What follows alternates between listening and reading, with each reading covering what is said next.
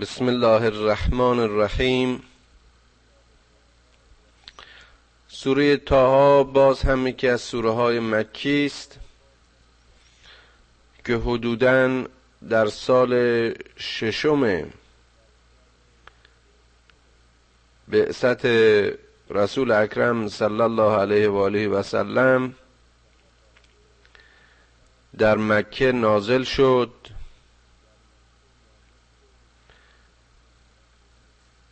نخستین آیات این سوره همطور که خواهیم دید اونچنان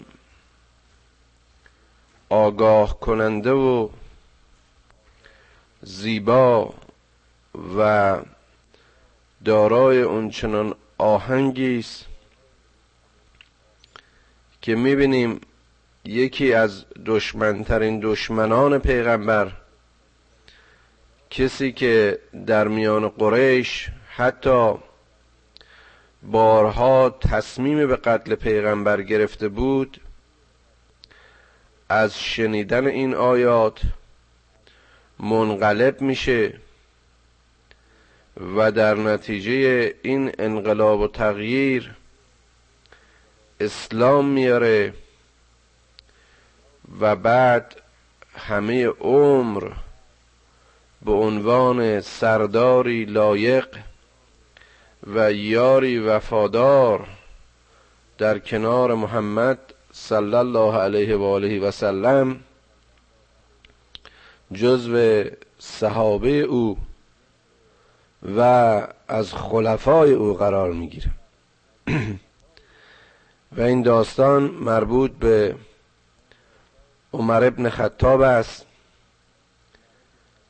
که قبل از اسلام آوردن یکی از جاهلان قریش بود.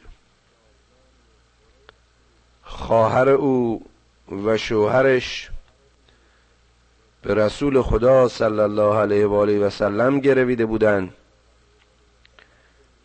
و عمر از این داستان مطلع شد. بسیار متأثر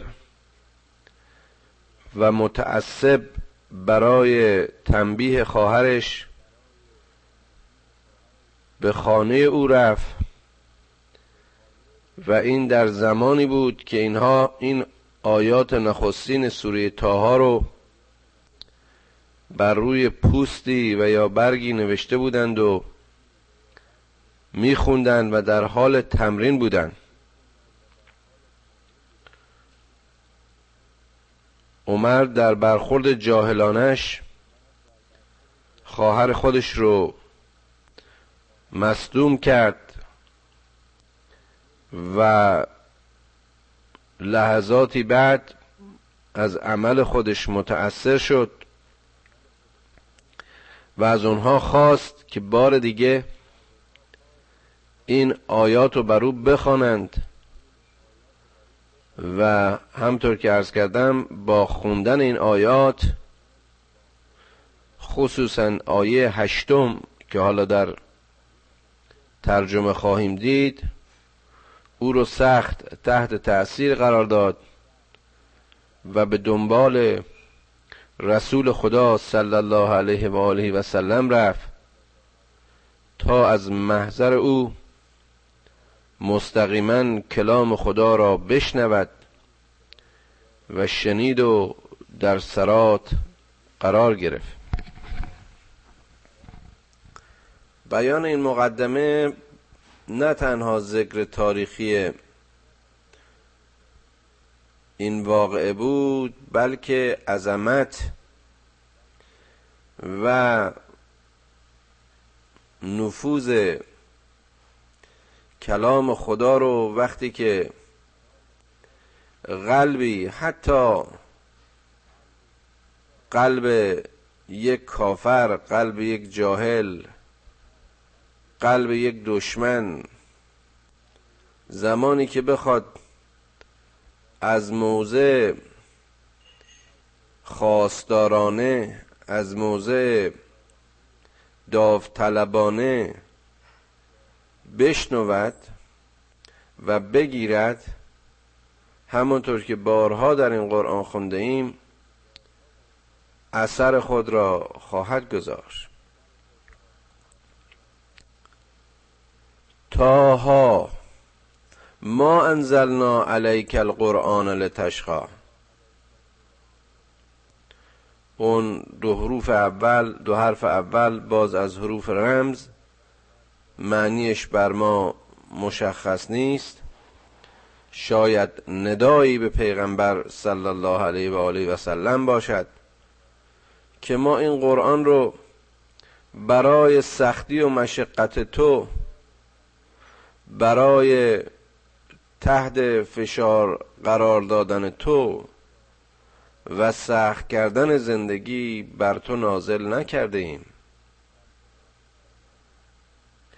الا تذکرتا لمن یخشا مگر اینکه یک تذکری باشد یک یادآوری باشد وسیله باشد زبانی باشد برای تو که اونها را که دارای خشوع و خضوعند و متواضعند و می‌خواهند که کلام خدا و هدایت خدا را بگیرند و رهنمون شوند شما اونها رو تو اونها رو تذکر بدی.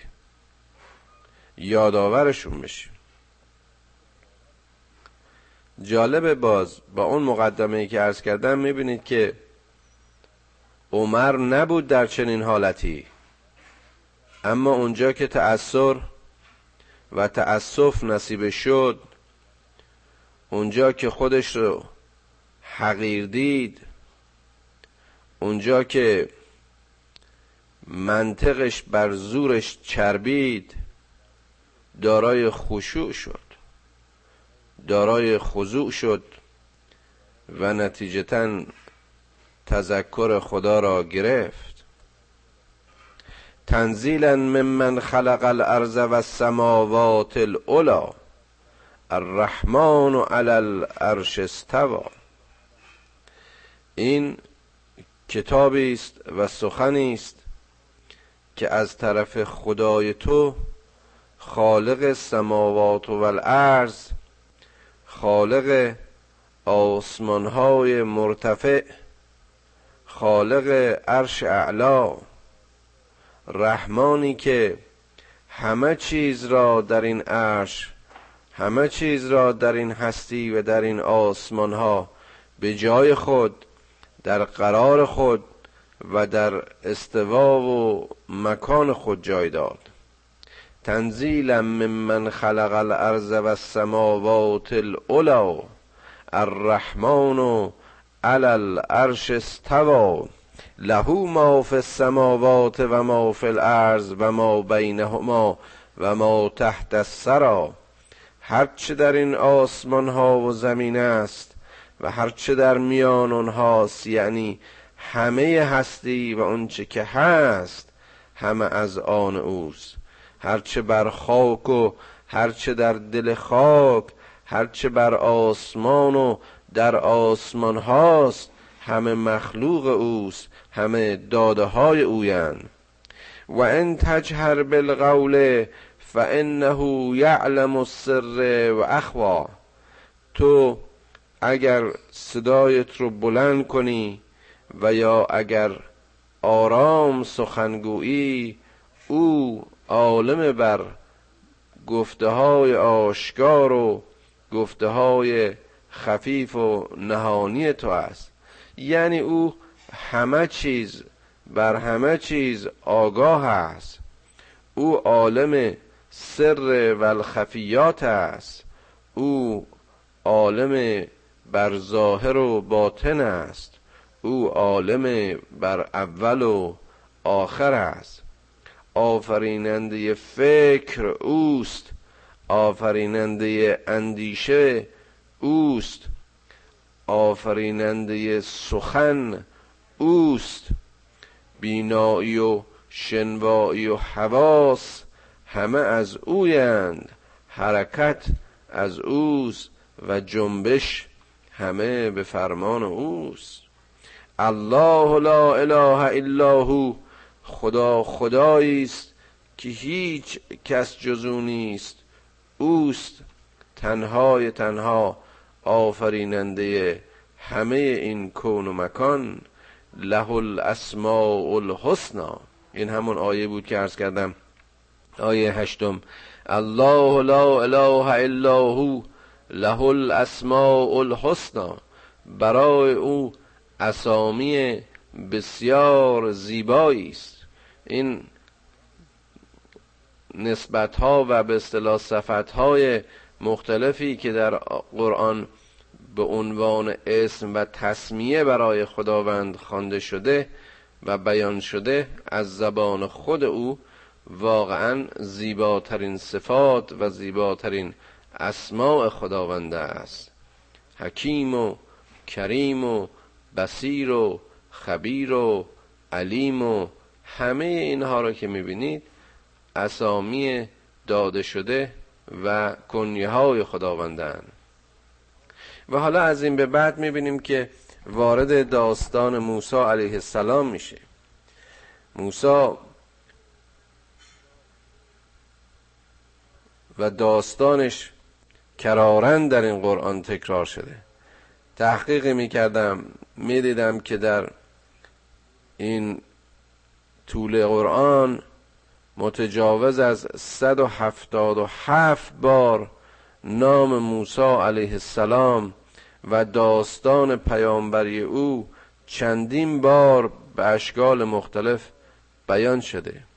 در حالی که از محمد صلی الله علیه و آله و سلم شما بیشتر از چهار مورد نامی در این قرآن نمی بینید.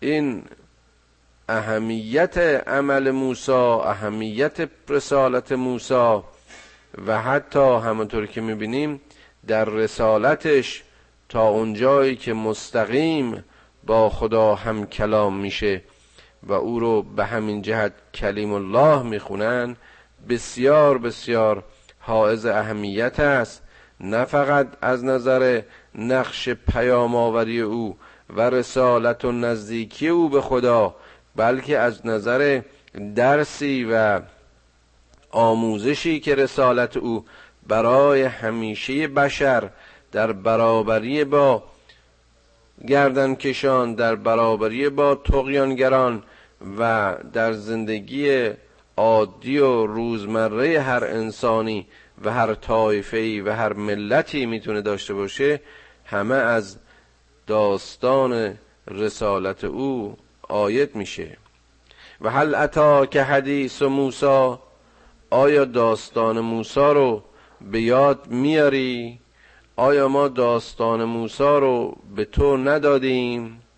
از رعانا فقال لأهله. فقال لأهلهم کثو فقال لأهلهم کثو انی آنست نارا. لعلی آتیکم منها بقبس او اجد النار خدا. وقتی موسی به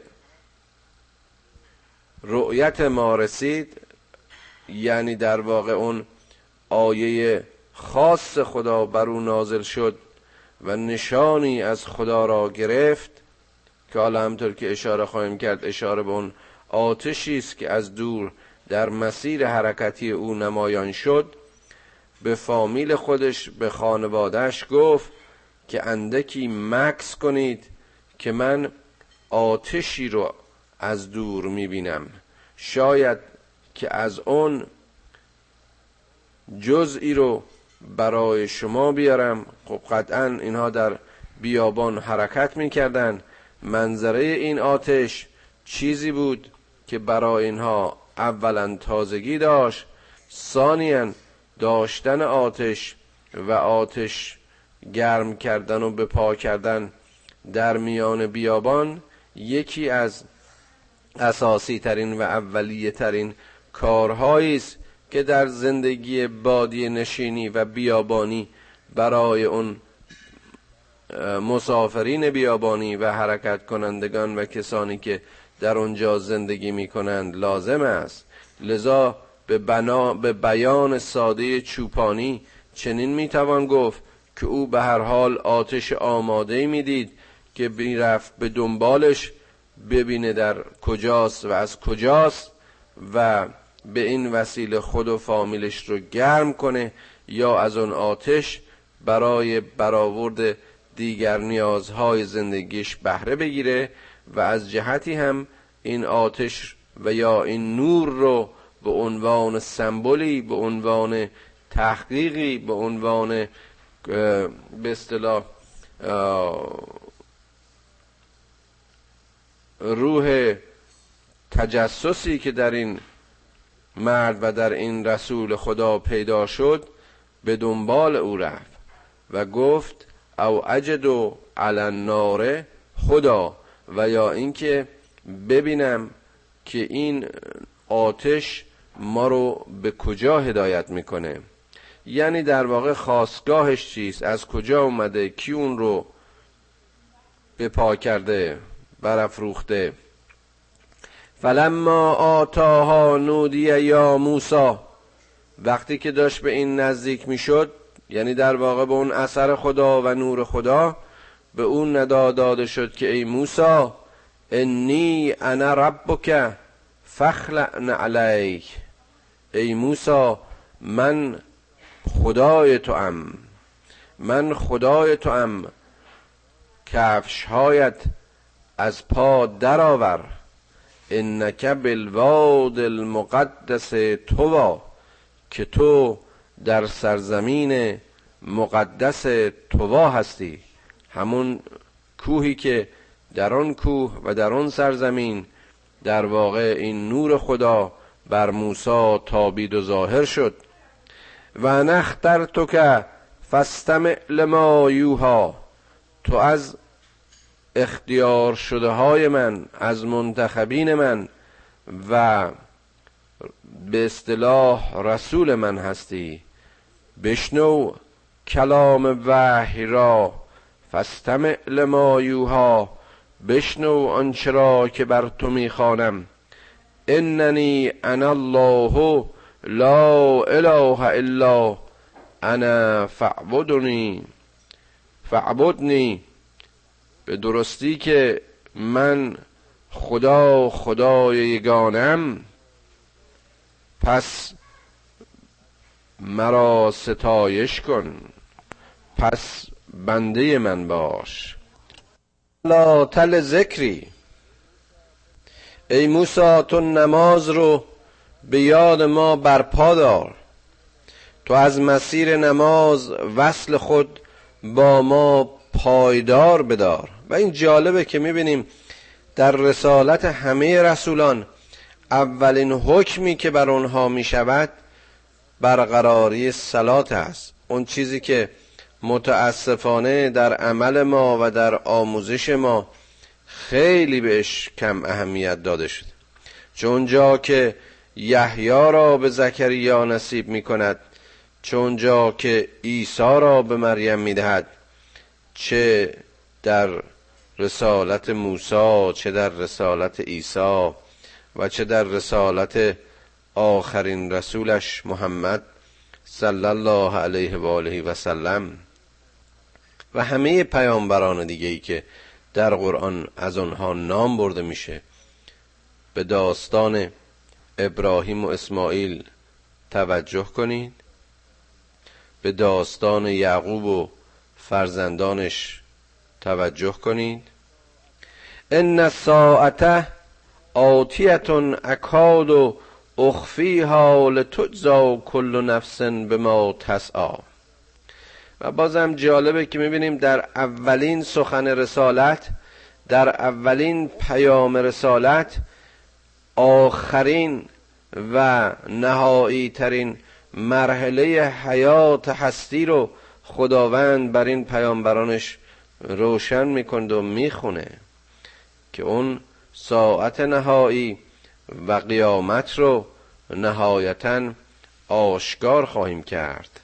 یا اون ساعت مخفی و پنهانی اون قیامت نامشخصه بر شما را روزی آشکار خواهیم کرد تا هر نفسی هر کسی به دست آوردهای خود جزا داده شود. لتجزا کل نفس به ما تسعا فلا یسدنک انها من لا یؤمن بها و تبع هواه فتردا. فتردا معذرت می‌خوام. پس مبادا که اونایی که ایمان نمیارن صد راه تو بشن. اونها تو رو از مسیر خودت منحرفت کنن و باعث شوند که تو از هواهای اونها پیروی کنی. باز هم درس بسیار بسیار بزرگی است. هر رسولی که اومده با مقاومت و مخالفت مواجه شده و در هر دعوتی به حال عده مزاحم خواهند بود. خداوند این رو تذکر میده و تبیین می‌کنه برای رسولش که تو این نوع برخوردها رو داری ولی مواظب باش اونها و سختگیری های اونها و شقاوت و دشمنی هایشان و مخالفت هایشون مزاحم دعوت تو نباشن. راه تو رو کج نکنن و تو رو مجبور به پیروی از هوسهایشون نکنن که در نتیجه پریشان و نابود خواهی شد. و ما تلک به یمینک یا موسا حالا که اصل پیام جان پیام و مسیر و هدف رو خداوند در این همین سعای برای رسولش مشخص می‌کنه حالا وسیله رسالت اون رو و شیوه پیاده کردن رسالتش رو بهش می نمایانه ای موسا اون چیست که تو در دست راست خود داری؟ قال هی عصای اتوکو علیها و احش بها علی غنمی ولی فیها معارب اخرى موسی میگه این عصایی است که من براش تکیه می‌کنم. گله خودم رو باش میرونم. و فواید دیگری هم با این چوب دستیم و یا این عصایم برایم مترتب است. یعنی موارد استعمال دیگه هم دارم. کارهای دیگه هم باش می‌کنم. قال القها یا موسا گفته شد که موسا این عصا را بیانداز. این چوب رو بیانداز. فالقها. فاذا هی حیتون تسعا موقعی که این رو به زمین انداخت او به صورت ماری زنده و متحرک درآمد. اینجا باز اونایی که دشمن قرآنن اونهایی که باز عقلشون به چشمشونه و اونهایی که تمسخر می‌کنن این آیات خدا رو بسیار بسیار به این مسئله و این معجزه خورده و ایراد گرفتن که چگونه این چوب اسا مار میشه و اساسا این نحوه نمایش چه مصرفی داره. ولی حقیقت امر یا لاقل برداشت من این است که خداوند وقتی کسی رو معمور برای امری می‌کنه از همون ساده ترین وسائلی که در زندگی داره از همون وسیله های مورد دسترسش براش وسیله نهایی رو می‌سازه و صلاح تعیین می‌کنه تا بتونه به جنگ جهل به جنگ کفر و به دفاع از حق برخیزه. اینجا هم عصای موسی در واقع یک سمبولی است یک نمونه است یک اشاره است از این اشارات و وسیله است از این وسائل ولا اگر اون نبود به حال به وسائل دیگه متوسل می‌شد. و باز مسئله جالبتری که به نظر من اینجا شایسته اهمیت اینه که خود موسی اشاره می‌کنه که تکیه من بر اینه و گلم و با این میرونم. یعنی در واقع دو مورد بسیار بسیار مهم از زندگی فردی هر کسی و می‌بینیم که تکیگاه و وسیله هدایت و راهنمایی باز هم وقتی به حکم خدا شکل می‌گیره وقتی در حکم خدا صاحب مأموریت میشه همطور که خواهیم دید موفق میشه. البته اینا برداشت است که هر کسی ممکنه داشته باشه و این برداشت منه نه اینکه واقعا این آیات در این تفسیر و در این معناست. قال خذها ولا تخف. حالا که این اطمینان رو حاصل کرده حالا که خداوند حکمش بر این وسیله برای پیروزی و برای حرکت این رسولش مشخص شده خداوند بهش میگه برگیر آن را و مترس. سنعیدها سیرتها سیرتها الاولا برو بگیر. این چیزی نیست که تو ازش بترسی. چون این وسیله خودتو بود که خداوند به این شکل در آورد و همان خداوند خوف را از دل تو برخواهد گرفت. یعنی گاهی در همین زندگی ما در همین روز و روزگار ما و در همین معاشرت های ما و در همین تلاش های ما وقتی است که آدم خودش هم از اون صلاح و وسیله خودش ممکنه به خوف بیا به ترس بیا نگرانی داشته باشه. اما باز می‌بینیم که خداوند چطور پیامبر خودشو اطمینان میده. برو اونو برگیر ما اون رو به شکل اولیش برخواهیم گردانید. وزمم یدک الى جناحی که تخرج بیزا من غیر سوء من غیر سوء آیتا اخرى و حالا دستت رو به بغلت و به کنارت به پهلوی خودت ببر. می‌بینی که وقتی دست از آستین برمیاری نور خیره کننده سفیدی که تو را آزار نخواهد داد از آن ساطع خواهد شد و این دومین آیه و دومین نشانه برای توست. یعنی در واقع موسی رو به این دو وسیله مسلح کرد. لنوری که من آیاتنا الکبرا که هم خود در درجه اول متوجه نشان و آیات خدا شود و هم اینکه سایرین رو همونطوری که خواهیم دید از این طریق متوجه کند. حالا پیامبر پیام رو گرفته آغاز و انتهای راه و مسیر براش مشخص شده. نگرانی ها و گرفتاری ها و دردسرهایی که در طول این حرکت مواجه خواهد شد بهش متذکر شده و خداوند از وسائل خودش اون رو مسلحش کرده. اما می‌بینیم بسیار بسیار این توجه در اینجا زیباست. ضمن اینکه اسایش رو مار کرده و دستش رو نور و نور دهنده کرده و مسلحش کرده در دعوت اون رو به امر دیگری به وسیله دیگری متوجه و متذکر میشه. اذهب الى فرعون انه تقا حالا به سوی فرعون راه بیف برو به سوی او که او تقیان کرده. فرعون خودش رو در قدرت به خدا و نزدیکی خدا می‌خونه.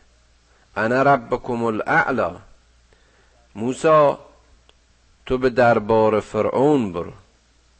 و حالا همطور که خواهیم دید می‌بینی که خداوند در آیات بعد از این نمی‌خواد که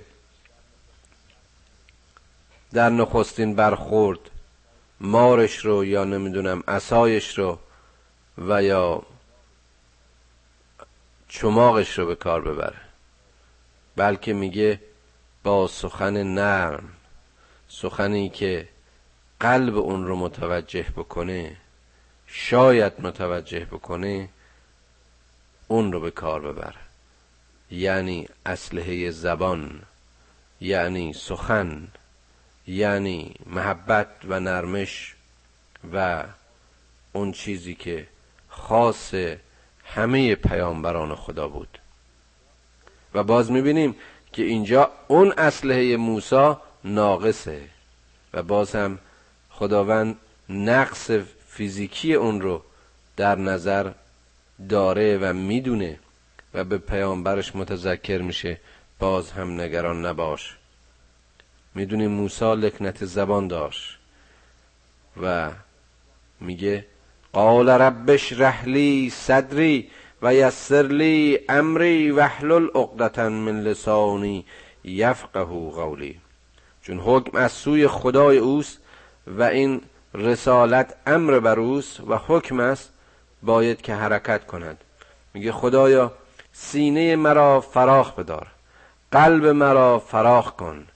دل مرا پرجرأت کن. ربش رحلی صدری و یسر لی امری و این امر رو بر من ساده بدار. وحلل عقلتا من لسانی و این لکنت رو از زبان من بازگیر تا سخن من فهمیده شود. وجعل لی وزیرا من اهلی و معاونی یاری کسی رو از خانواده من به یاری من برگمار. هارون اخی هارون برادرم را. اشتد بهی ازری مرا به کمک او پشت گرم کن. و فی امری و در این رسالت و در این پیام و پیام آوری او را با من شریک بدار. یعنی در واقع طلب کمک کرد. کی نسبهک کسی را که ما هر دو در تسبیح تو کرارن و دائما در کار باشیم. و نذکرک کسی را و ذکر تو را بیش از حد انجام بدیم. می‌بینیم که باز این کمکی که این می‌خواد در واقع برای کمک معاش روزانش نیست. برای بهرهگیری بیشتر از این داده های دنیایی نیست. برای اینکه نسبهک کثیرا و نذکرک کثیرا. برای که در تسبیح خداوند یعنی پیاده کردن همون حکم خداوند برای یادآوری و ذکر خداوند یعنی باز تلاش و عمل به احکام خداوند موسی طلب کمک می‌کنه. و همین دلیل هم خداوند بلافاصله مثل همه رسولان دیگه در آغاز رسالتشون این تقاضای حقی رو که داشتن برآورد می‌کنه. انک کنت بنا بسیرا ما تو بر ما بینایی. که تو بر ما بینایی. قال قد اتیت سؤلک یا موسا بلا فاصله می‌بینیم خداوند جواب میده که این خواهش تو و سؤال تو را برآوردیم. و لقد مننا علیک مرتا اخرى به تحقیق ما بر تو و بار دیگر منت نهادیم. از اوحینا الى امک ما یوها. زمانی که بر مادر تو چنین وحی کردیم. حالا اشاره به داستان تولد موسی و چگونگی رفتار مادرش با او و انداختنش به دریا و بعد هم سیدش به وسیله خاندان فرعون و بازگشت او به دربار فرعون و بزرگ شدن در دربار حاکم مصر که بسیار بسیار داستان آموزنده است. اشاره می‌کنه. از اوحینا الى امک ما یوها ان اغذفیه فی التابوت فاغذفیه فی الیم.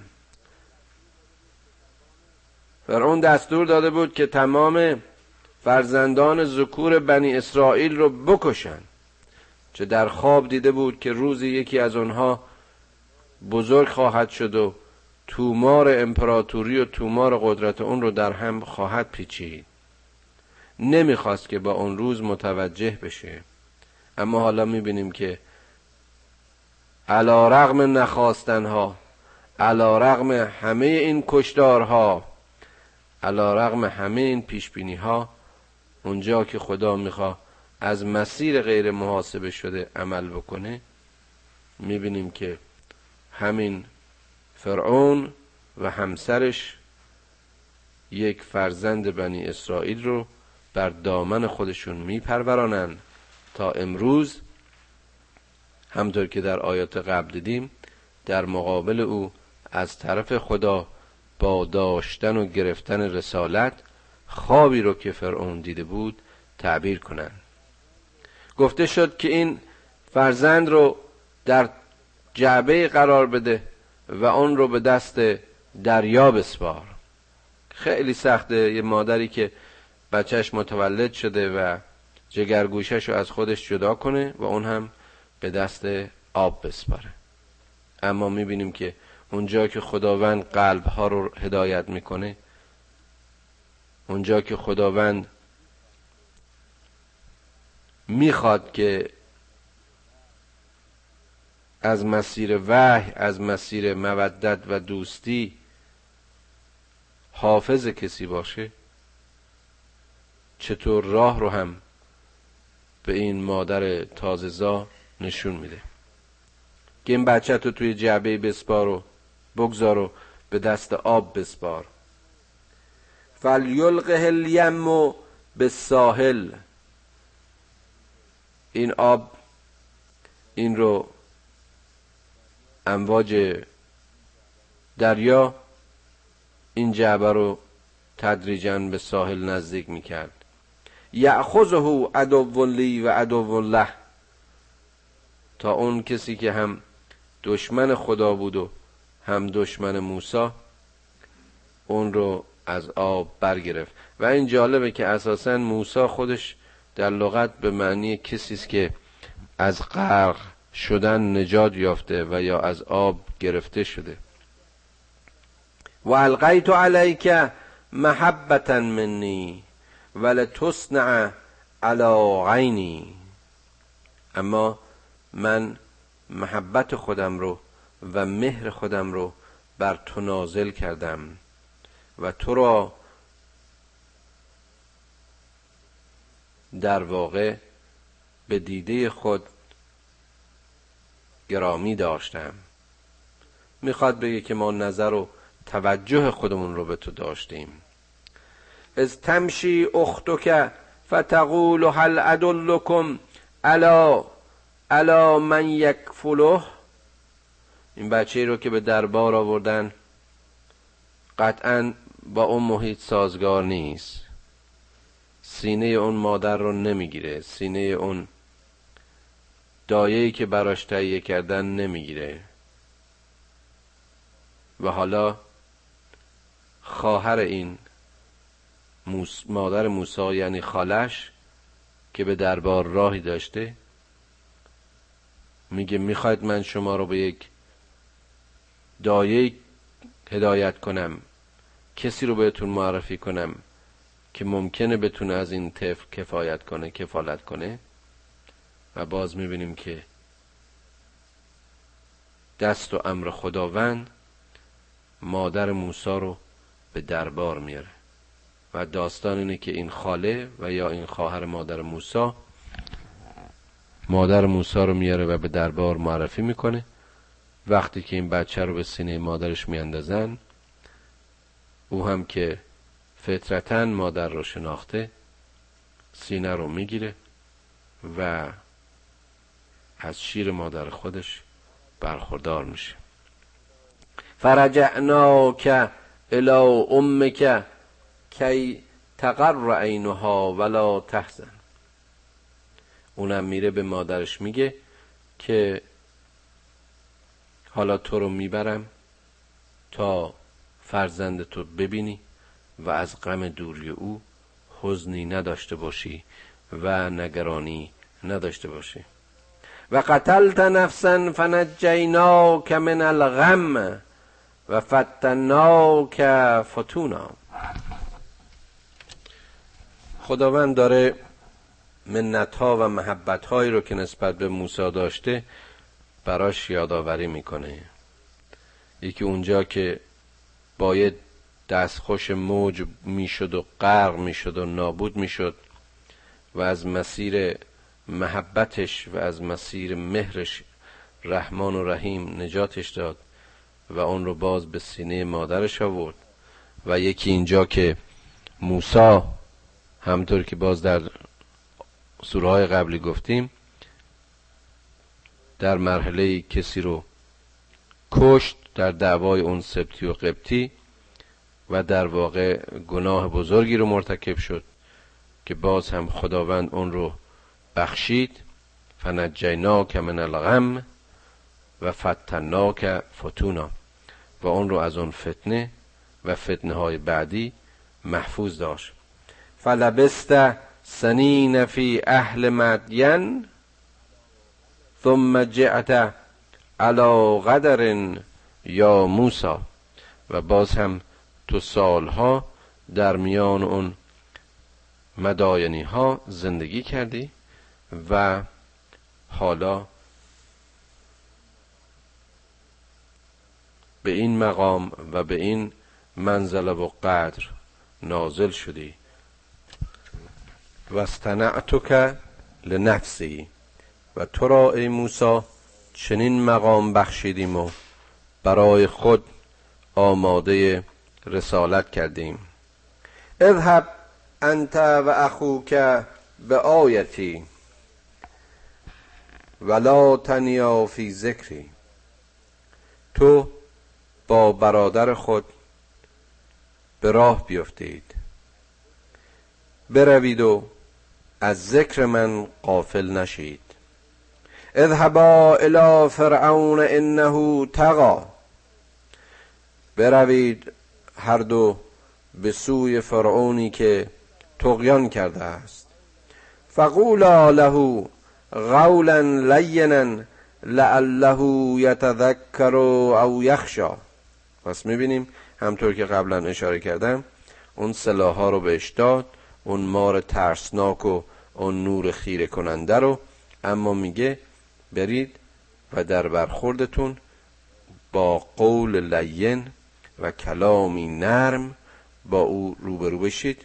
شاید که تذکر شما در او اثر کند و او را به خشیت و تواضع بیاورد و بخواند. قال ربنا اننا نخاف ان یفرط علینا او ان یتقا گفتن خدای ما ما ترس از اون رو داریم که او بر ما اسیان کند. او ما رو مورد خشم خودش قرار بده و با ظلم و ستم بر ما. حتی ما رو از میان برداره. قال لا تخافا اننی معکما اسمع و ارا. چقدر زیباست. خداوند میگه ترسی نداشته باشید که من به تحقیق همیشه با شمایم اسمع و ارا. شما را میشنوم و می‌بینم. این فقط شامل موسی نیست. این برای هر انسانی است که با خدا نزدیک باشه. هر انسان مؤمنی خدا رو در خودش درک می‌کنه. مگر نگفت نحن اقرب الیه من حبل الورید. مگر نگفت انی معکم اینما کنتم. برای همه بشر بود.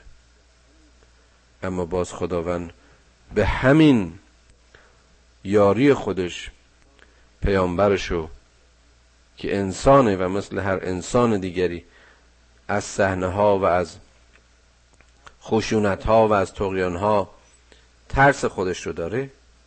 میگه نه. برید و من با شمایم. میشنوم شما را.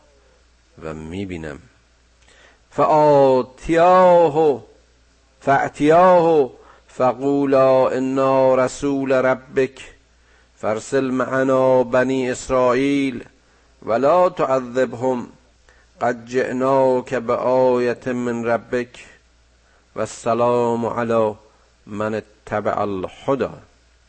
پس اینها رفتن و در مقابل فرعون گفتند که ما فرستادگان خدای توییم. آمده ایم تا بنی اسرائیل را با ما همراه کنی و آنها را عذاب ندهی. چون می‌دونیم اینها زیر شکنجه های فرعون بودن فرزندان پسرشون رو گفتیم میکشتن و دخترانشون رو زنده نگه میداشتن. ظلم و جور بنی اسرائیل ظلم و جور فرعون به بنی اسرائیلیان یکی از دردناکترین دوره های تاریخ است. ما آیاتی از سوی خدا برای تو داریم و درخواست صلح و پایداری و سلامتی می‌کنیم برای کسی که یاری خدا رو و راه خدا رو هدایت کنند. یعنی هدایت خدا رو در واقع بپذیرند. من تبع الهدا انا قد اوهی الینا ان العذاب علی من کذب و تولا به ما وحش شده است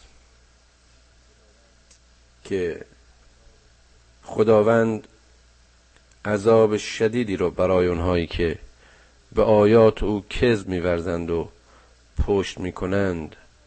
مهیا دیده است. قال فمن ربکما یا موسی؟ از موضع غرور و نخوت اون پادشاهی و دیکتاتوری و فرمان روایی خودش فرعون به این دو نفر که یقینا منظره دو چوپان ساده رو دارن میگه این خدای شما کیست؟ قال ربنا الذي اعطا كل شيء خلقه ثم هدا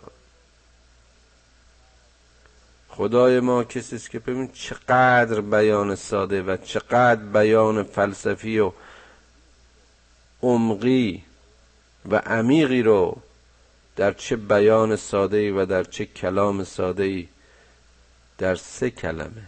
الذی اعطا کل شی کسی که هر چیزی را داده و خلق کرده. خلقه ثم هدا. خلق کرده و هدایت کرده. این خدای ماست. بسیار ساده و واحد و همه کس فهم. احتیاجی به تفسیر و توضیح نداره. پدر و روح القدس و نمی‌دونم فرزند نیست. بت بزرگ و بت کوچک و بت بالا و بت پایین نیست. تعریف از زیبایی ها و عظمت های خدا نیست. تفسیرهای فلسفی آفریدگار نیست. الذي اعطى كل شيء خلقه ثم هدا. کسی که هر چیز را داده و آفریده و به جای خود هدایت و رهنمون کرده. قال فما بال قال فما بال القرون الاولا خب اگر این خدای شماست و شما این نسل رو به این پیام دعوت می‌کنی پس وظیفه اون نسل ها و جنریشن های قبلی چی میشه؟ اونا چه نوع خدایی داشتن؟